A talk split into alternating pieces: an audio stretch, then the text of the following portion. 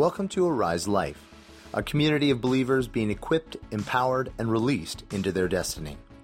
For more information, go to ariselife.org or follow us on Facebook, Twitter, or Instagram. What we're going to be doing is watching Nehemiah and getting some tools and some understanding of how God will interrupt us and guide us to launch into what he has for us. Okay? Anybody here need a course correction? You know how you know you need a course correction? What's manifesting in your life is not what you want, what you expected, what God promised. Does that make sense? That just means you need a course correction.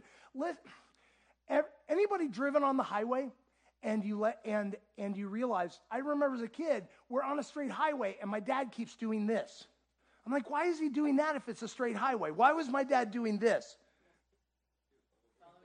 Because you find over time you drift. To stay in the middle of the lane, you have to keep making course adjustments.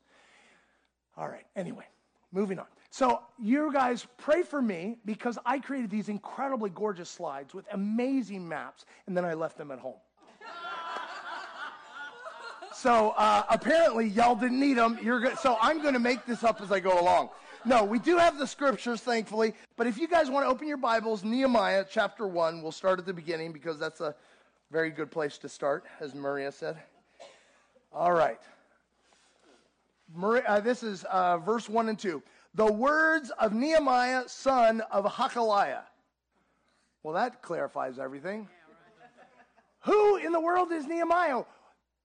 It is so important. I say this over and over again, but it's so important. You don't know, ask. Well, how could I find out? You ever heard of Google? Like, it's not complicated.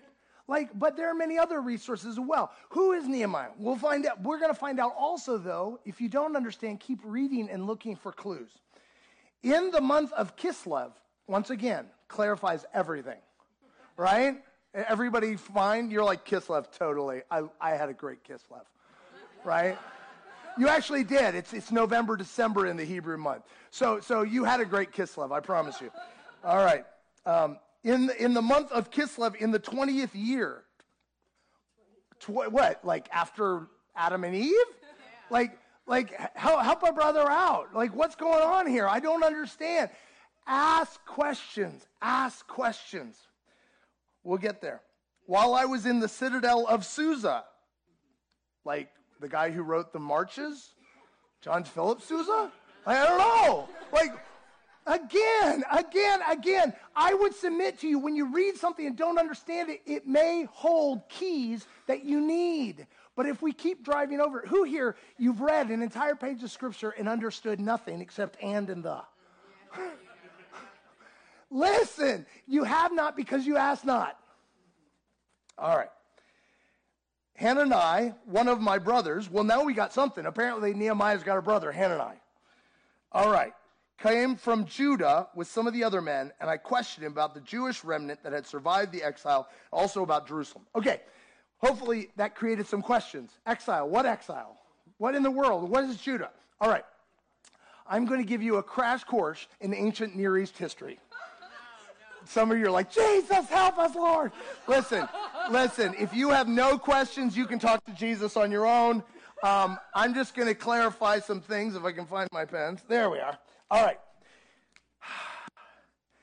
Anybody here, you read all the place names and it all scrambles together? Yes. Anybody realize the bad guys keep changing, but I can't figure out why? Okay, I'm going to explain. I'm going to explain. Okay, so first of all, you need to know something. God brought um, Israel into, he created his kingdom in the most strategic spot on the face of this earth.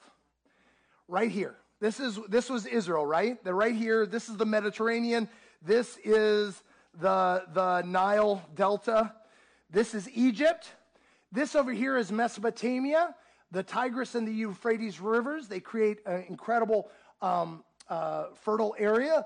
Delta, there, three major, uh, um, uh, three out of the five big civilization centers in the world are right here Asia Minor, Mesopotamia, and Egypt.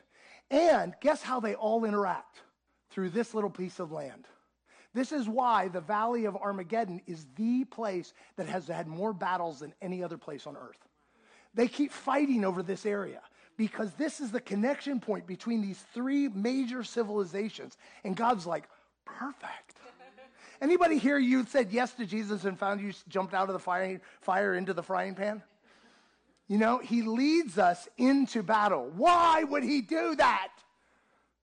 Because he wants to lead us in victory, that we would be more than conquerors. So you got it. So over here, Egypt, through thousands of years, has had minor changes. It's always Egypt. It's always Egypt. It's always Egypt. Thank goodness. It's still Egypt. Praise God. All right. Over here, though, we have this thing of these empires that shift back and forth. We start out with Sumer in Sumerian Empire in 3000 BC. Then it moves to the Babylonian Empire, the Assyrian Empire, and we're going to pick up the, the thread in uh, 1100 BC. All right, see if you can follow along. There will be a test. Awesome. All right, let me just do a timeline real quick. So, right here is 400 BC. Right here is 1100 BC. Anybody notice there's a problem that the numbers get, get smaller going that way? Does that look wrong? Why? Because before Jesus, we count backwards. Right? Okay, so so the smaller the number, the closer you're getting to Jesus. And the closer you get to us. So here's the deal 1100. In 1055, the Neo Assyrian uh, um, Assyrian Empire is formed. That's in the north of Mesopotamia. Why is that important? Up to this point, everybody would just, um, if they attacked anybody, it was just to make a withdrawal from the ATM.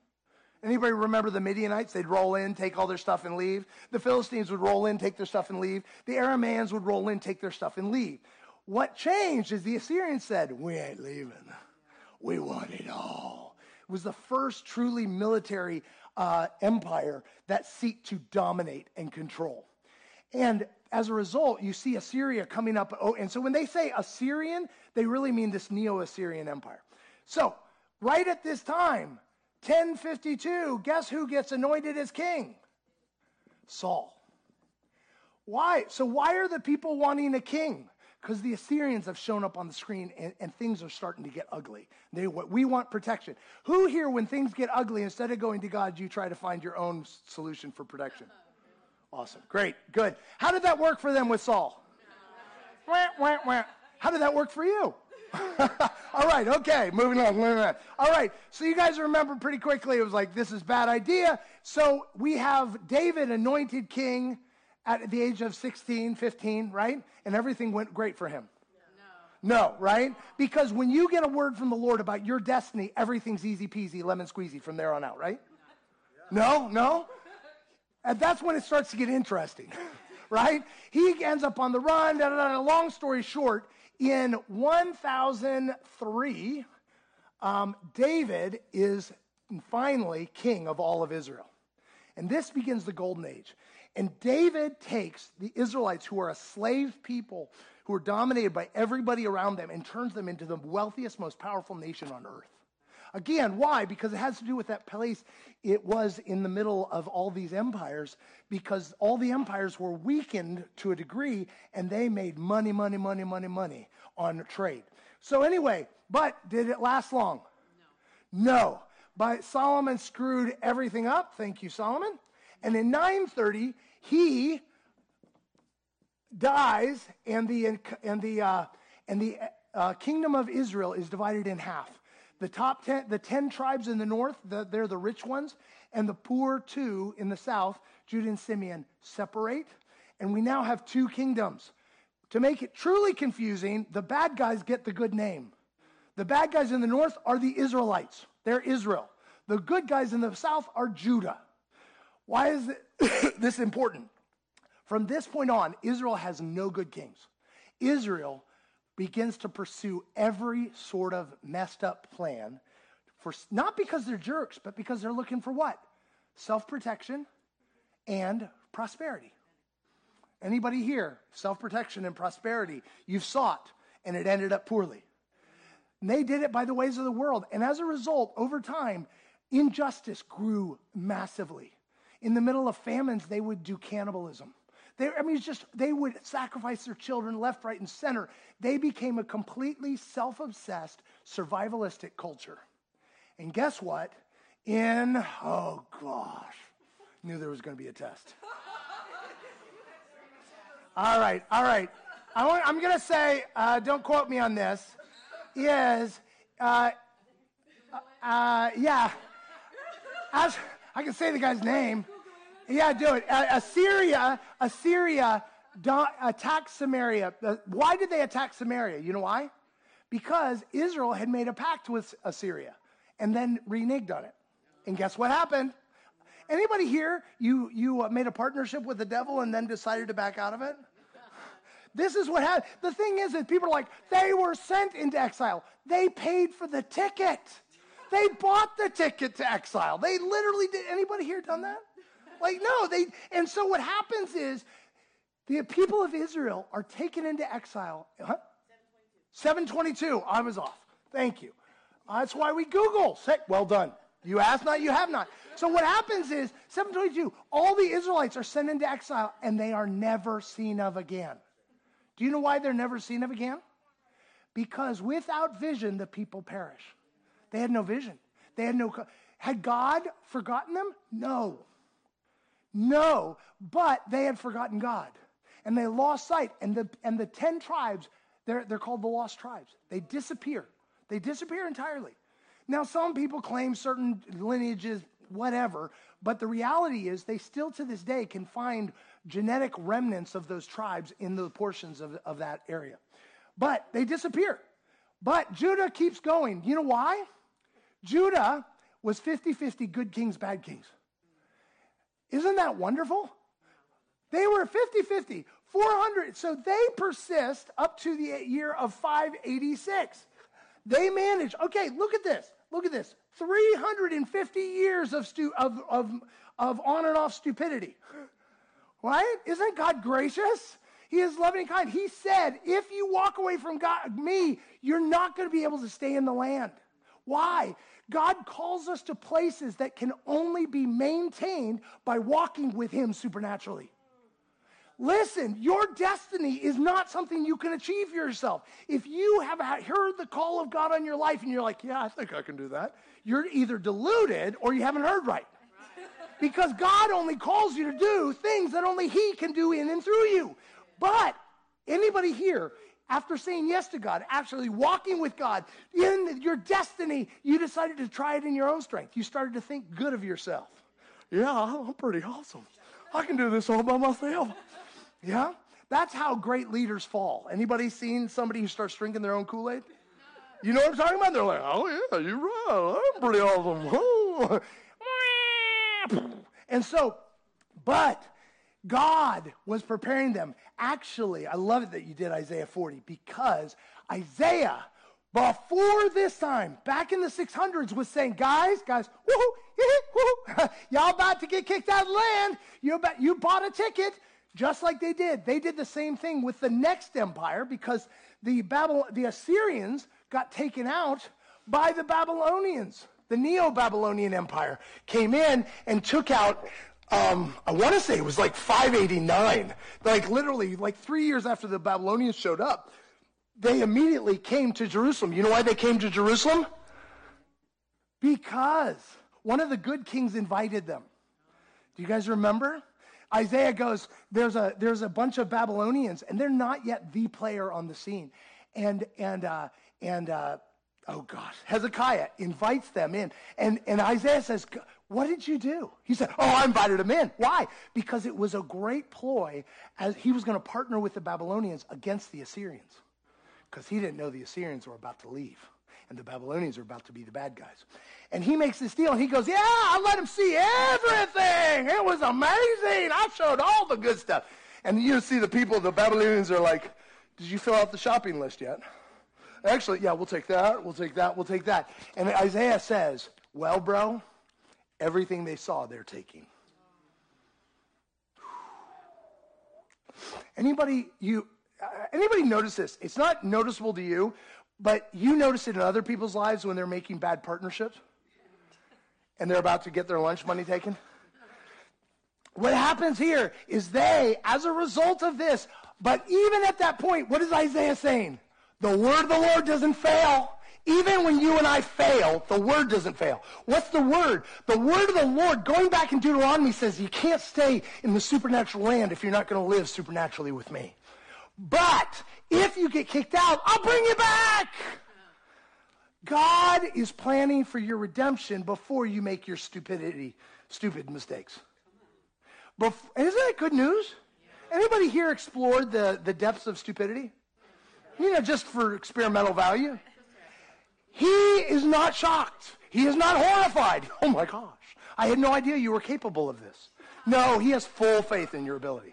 No, but even so, he made full provision for your stupidity before you chose it. Anyway, so 586, but guess what? Actually, before this, in 605, um, I'm sorry, I messed this up. It was 609 that, um, uh, that Nebuchadnezzar came to power. 605, the first bunch of people, he comes in and he takes, and he, and he takes Jerusalem. He says, you guys can stay. I'm just going to take your best and brightest.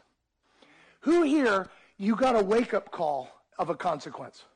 Do you know what I'm talking about? You were being stupid, and suddenly, uh, oh, I'll put it this way. Uh, this isn't about you.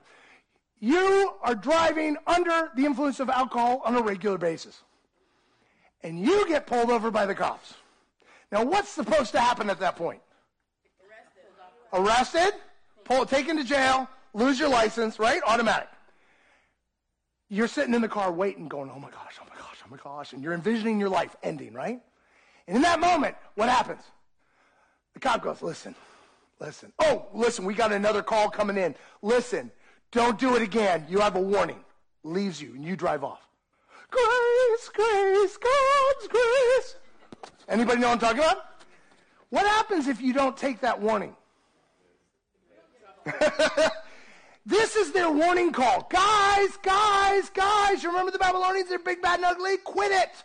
Quit making partnerships with the devil. And, it, and so he takes the best and brightest. Guess who was in that train? Daniel. Daniel. God was already planning to infiltrate the Babylonian Empire from the very beginning. God is not impressed with the empires of evil. He, the empires of evil are afraid of him. He is not. We cannot afford to be impressed with the powers of evil. We have to. And so, in this point, what happens is um, uh, Daniel goes in and he immediately he rises to the top ranks with his buds uh, Shadrach, Meshach, and Abednego. The very Nebuchadnezzar, the very guy who sacked Jerusalem at the end of his life, gives his life to God. How about flip the script, right? Daniel said yes, but then there's this amazing moment. He goes, I was reading the Bible and I realized Jeremiah said 70 years we'd be in exile. God, and then we'd come back. It's been 70 years. And he begins to pray. And guess what? The Persian Empire rises up, in a, again, in a heartbeat, in a moment. Babylonian Empire is gone. And the first thing Cyrus of Persia does is let the Israelites return to the land of promise. God is not above taking world powers and using them for his own plans. We cannot be afford, afford to be impressed with them. And so what happens is, in this, this is amazing. God was planning from the beginning. Total side note. Do you know why 70 years? Interesting. Do you guys remember they when they brought into the land, they were supposed to do, they were supposed to keep three things. The Sabbath, the seven year jubilee, and the 50 year jubilee. What that means is the Sabbath is don't work on Sunday, right? Why? It's a day of rest. You know why? Because if you're working all the time, you can never see when God's working. Second, the second thing is, is they were supposed to, every seven years, they were supposed to do what? They were supposed to do no work for a year. They were supposed to let the land rest for a year, and they were supposed to give back, eh, let, like release everybody from debt slavery. Wasn't very, imp- anybody here God's told you something to do and you're like, that doesn't make financial sense? Don't argue with God. but every 50 years, they were supposed to do the same thing. And for two years, the 49th and the 50th year, they were supposed to do nothing. Well, we're going to starve to death. Come to find out, scientifically, you know what they found out when you leave your land fallow for a year? You get better crops. And in fact, if you work it every year, you destroy the soil. Right. Who knew God was right? Shocking. Anybody here prove God true or right by doing the opposite? Yeah, anyway. So, anyway, the interesting thing is when you add up all the years of Jubilee they skipped, guess what? It's 70 years. if you won't rest, God will put you in a timeout. That's free. Anyway, 586, they fall. They start coming back 70 years after 605. So that would be what? Math majors? 535.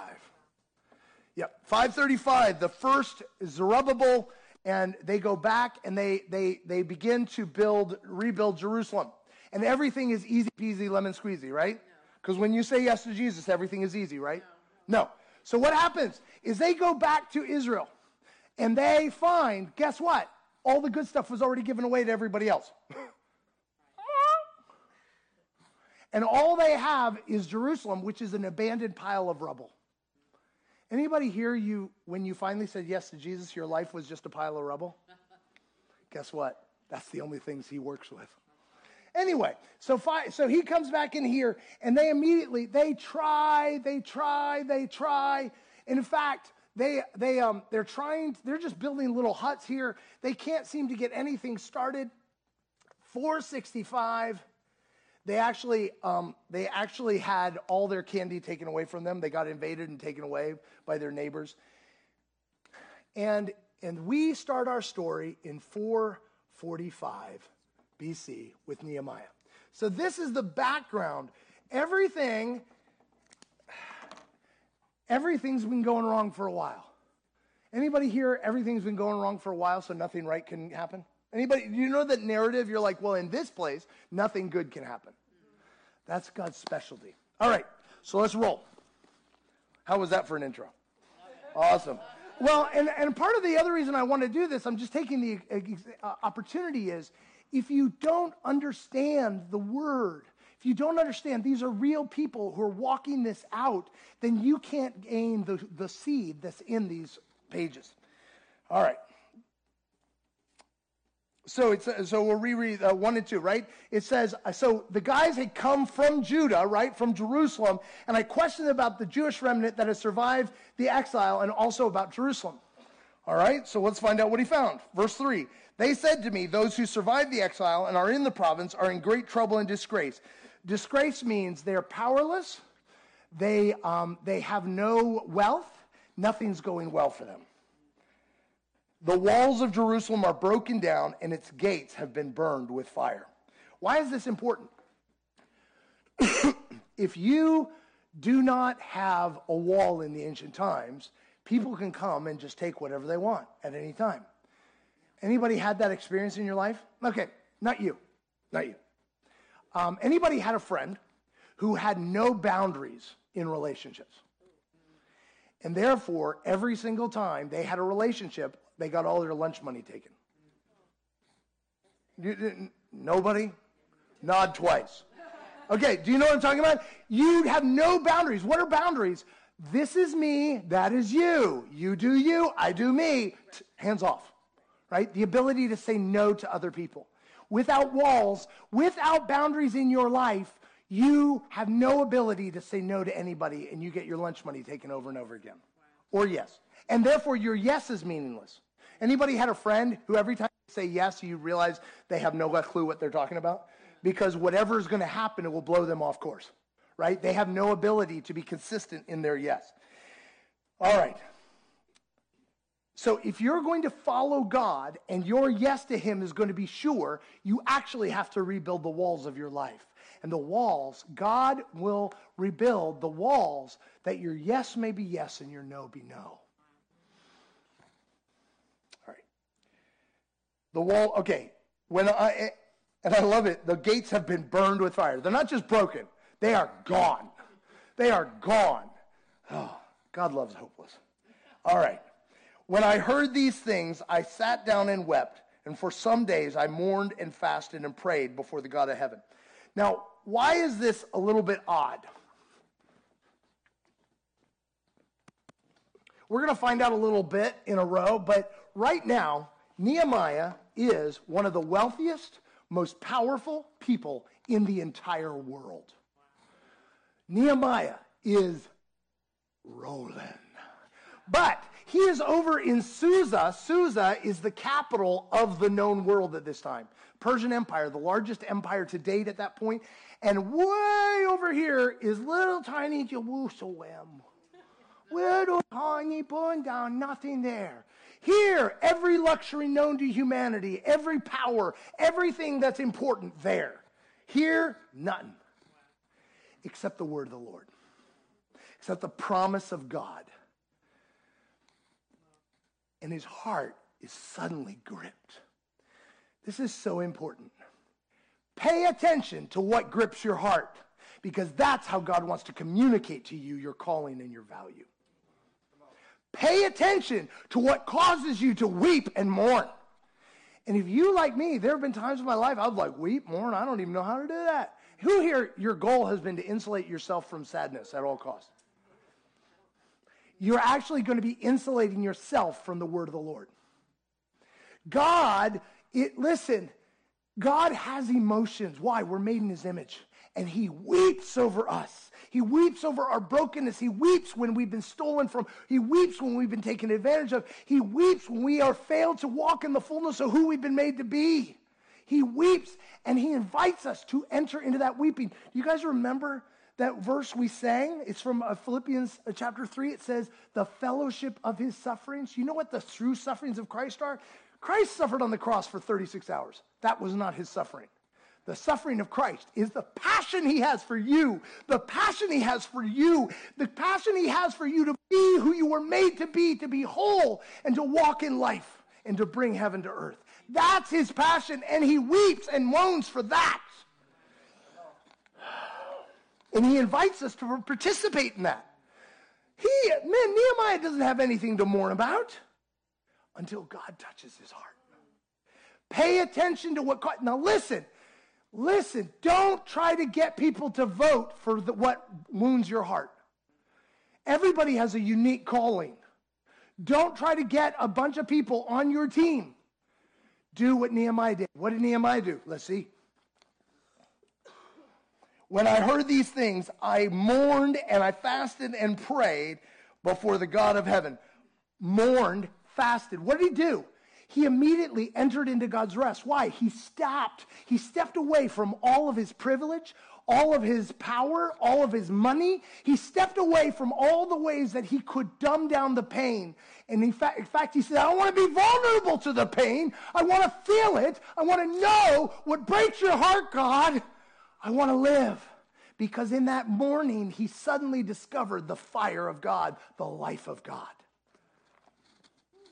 If you are right now, you realize as I'm saying this that your, your heart is dull, I have a recipe for you.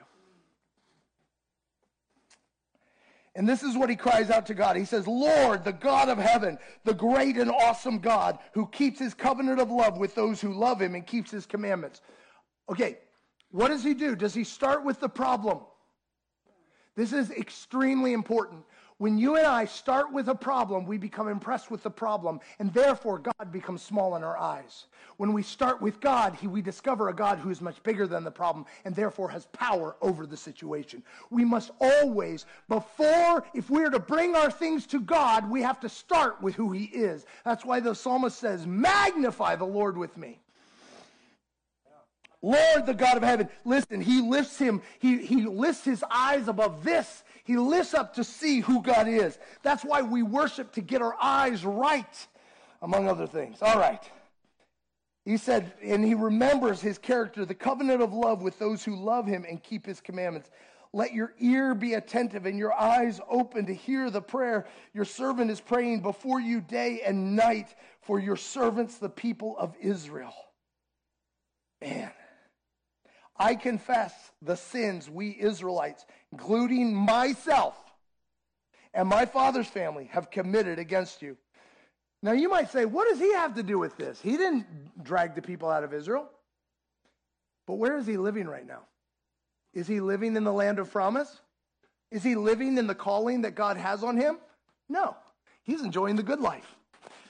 Um, I love something I heard said. You cannot be a part of a solution if you're not a part of the problem.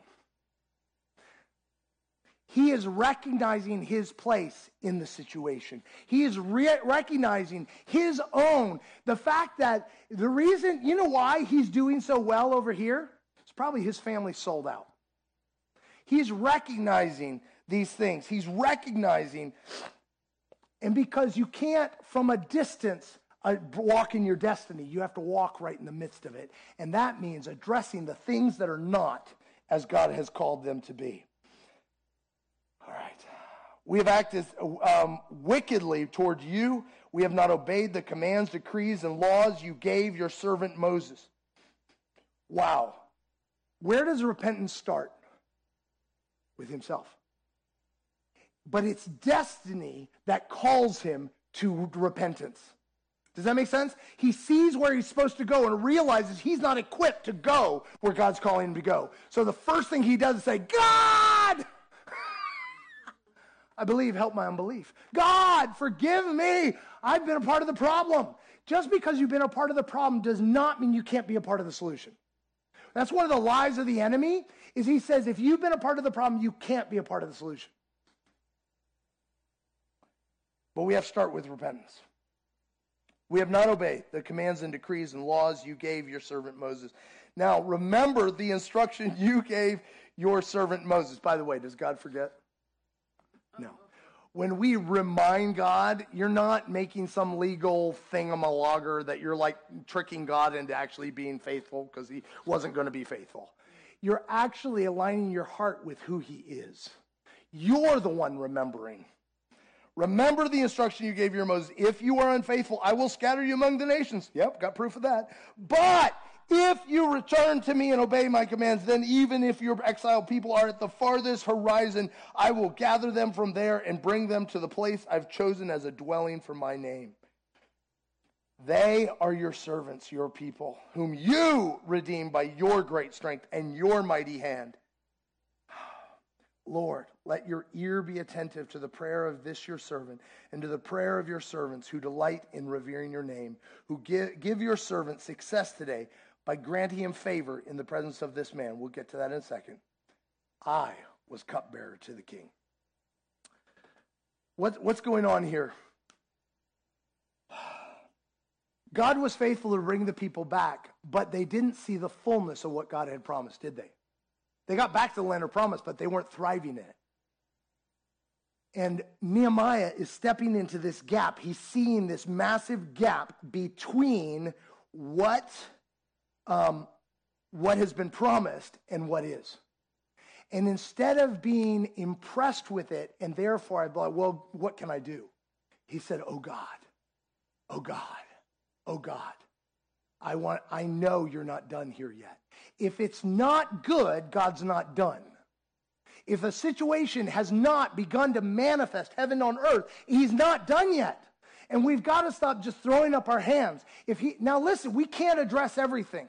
There's always a hot button topic that everybody gets excited about, right? Like, uh, uh, you know, it's already gotten quiet, but sex trafficking was like it. Like you, it didn't matter if you had a calling to something else. Nope, you got to do something. No, listen, it doesn't matter whatever else is going on. You have a call in your life to bring heaven to earth in the places that need it the most. And that's going to look different. And so here we've got this guy, cupbearer to the king. Do you know what this meant? I'll give you a little background. Artaxerxes is the king. Artaxerxes the first. He's Artaxerxes because his dad was Xerxes the first. A really nice piece of work. Um, and uh, Xerxes got killed, assassinated. And so what did Artaxerxes do? Kill the people who assassinated his dad. Just, yeah, that way. Anyway, a double assassination. And so now he becomes king. It says he was long handed. There's apparently some sign that he had some genetic deformities. So he's a weak. He's watched his dad be assassinated. Would that make you paranoid or neurotic? He ended up being a very successful king for about 40 years. But here's the deal you know who the cupbearer was? Every time before the king would eat something or drink something, the cupbearer would eat from it, taste it. Why? Yeah, like this is a real and present danger. Like it's legit. Like it's like I watched my dad die this way. Like would that make you paranoid? Yeah. Like you're like Nehemiah, how bad is it? He's like, we'll wait 30 minutes. Take a bite. We'll wait 30 minutes. You still feeling good? All right, I'll take it. Right? How's that for a job title? Again, who here, you get promoted and you're like, why did I get promoted? God will promote you to the place where only He can keep you alive.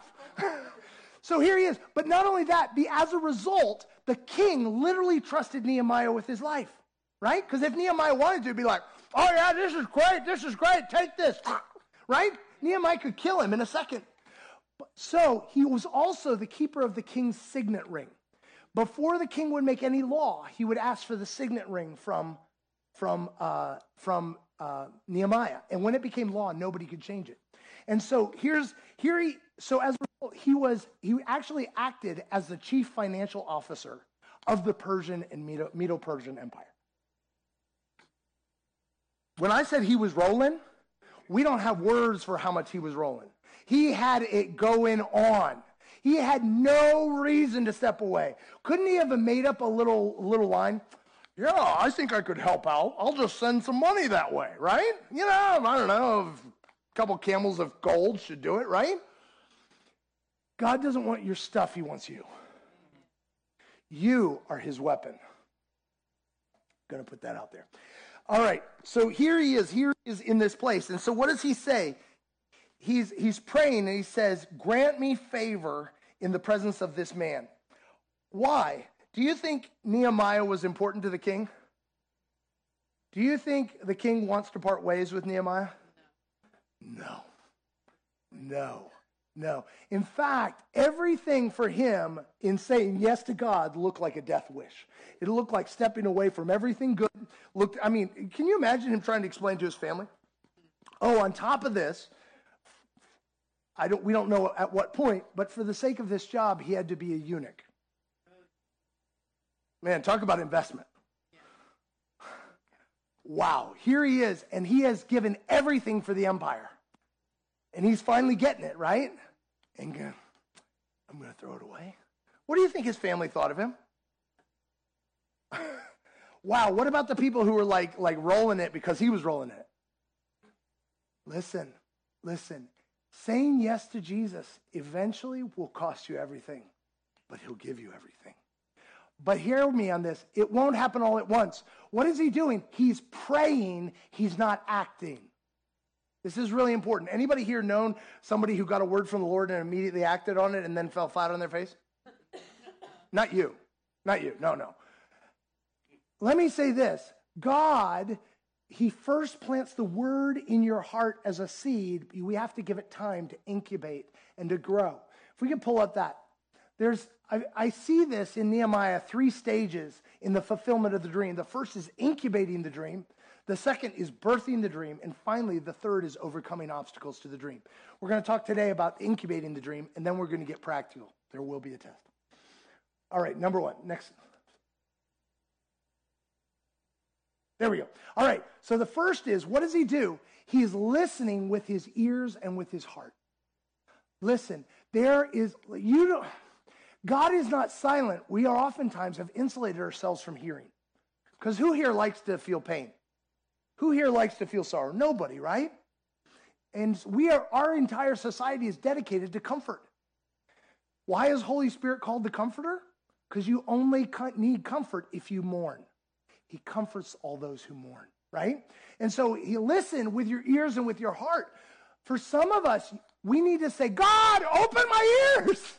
I've stuffed them with cotton. I've stuffed them. Some of us, it's going to start with fasting from whatever our drug is. Well, that got awkward. Like, what are some drugs that we use to numb? Netflix. Never heard of it. Touch not the Lord's anointed. No, what, what else? What else? What else? No, come on. Yeah, yeah. Tell your neighbor's thing, not yours. Food, work, social media. Oh, no. People. Shopping. Oh, out of the mouth of two witnesses. uh, you know, there's so many, and yours, nobody's is worse or better they just all have different effects. But I want to say this if you want to hear God's voice, ask Him what drug to turn off. And you'll begin to feel, you'll begin to hear. It's uncomfortable. But that is the place we will meet Him. God, this isn't right. He stays in this place. We find out he stays in this place for months. Oh, oh, this is so uncomfortable. Ladies, when you're incubating a child, is it comfortable? No. And the final part is really not comfortable. But is it worth it? Yes. The reality is incubation is uncomfortable, but it's worth it. It's worth it. Listen with your ears and your heart. Then respond with prayer and the Bible. Remember, he prays and he appeals to Scripture. Ask God to confirm his word in the word. Ask him, pray, stay in this place where you're conversing with God. Ah, I don't understand. Listen, God's not going to give you all the answers right up front. Because sometimes it is what Masha said standing in the fire of his presence burns off all the junk so you can see clearly who he made you to be. And then finally, remember who is he? He said, Give me favor with the king. Why? Because he knows he's not making it out of Susa alive without the king's blessing. So somehow the king's involved. Wait in ambush with eager expectation. Remember, we talked about this word wait in the, in the, in the, uh, in the scriptures, in the, especially in the Old Testament. Waiting and patience is about waiting with eager expectation of good. Waiting like a hunter. Does a hunter, hopefully, doesn't sleep in their deer stand? right? They're going to miss the shot. We wait, expecting, with eager expectation of good. He is waiting, he is waiting to shoot his shot. He's waiting for the moment, but he is eagerly awaiting that God would move. Why? And here's the, we go back to this. Why is he waiting with eager expectation? Because he's confident in the goodness of God, that the one who calls us is faithful and true, that he who begins a work is faithful to complete it. That's why we as are waiting. We have to keep God big in our eyes. We have to keep his glory and his goodness and his nature at front because otherwise we will not be able to stay the course. Why is this so important? Anybody realize this world needs an encounter with Jesus? And he doesn't he and he only has us to send, not just this room, but whew. so we're going to make this practical. You guys ready? All right. Okay, if I could have some help uh, once again distributing. Thank you, thank you, Jasmine. Thank you, thank you. If you could uh, give a, uh, find somebody else to, and then uh, if you want some pens, if we could pass these around, we're gonna you're gonna have a couple questions for you to ask God. I mean, I'll be I'll be real with you all. I, at least half of my life I spent trying to avoid pain at all cost. That was my number one goal. Who are my conflict avoider people? Yeah, number one goal: avoid pain.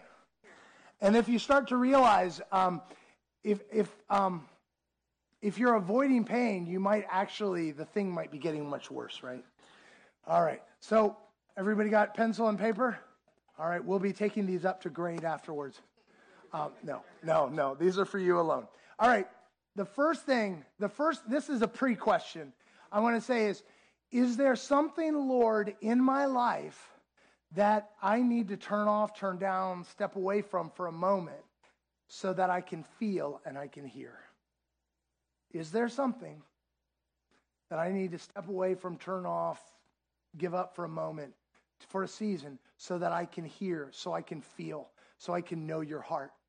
Every one of us was made for purpose and destiny. Every single one of us. Every single one of us is not made just to live and survive to a pension or to, a, a, to join AARP. It is, we all, each of us has a calling and it doesn't, it doesn't end with retirement. It doesn't end, it, it, you have a call on your life and the world needs it. So first, the, the real first question, if we can move on.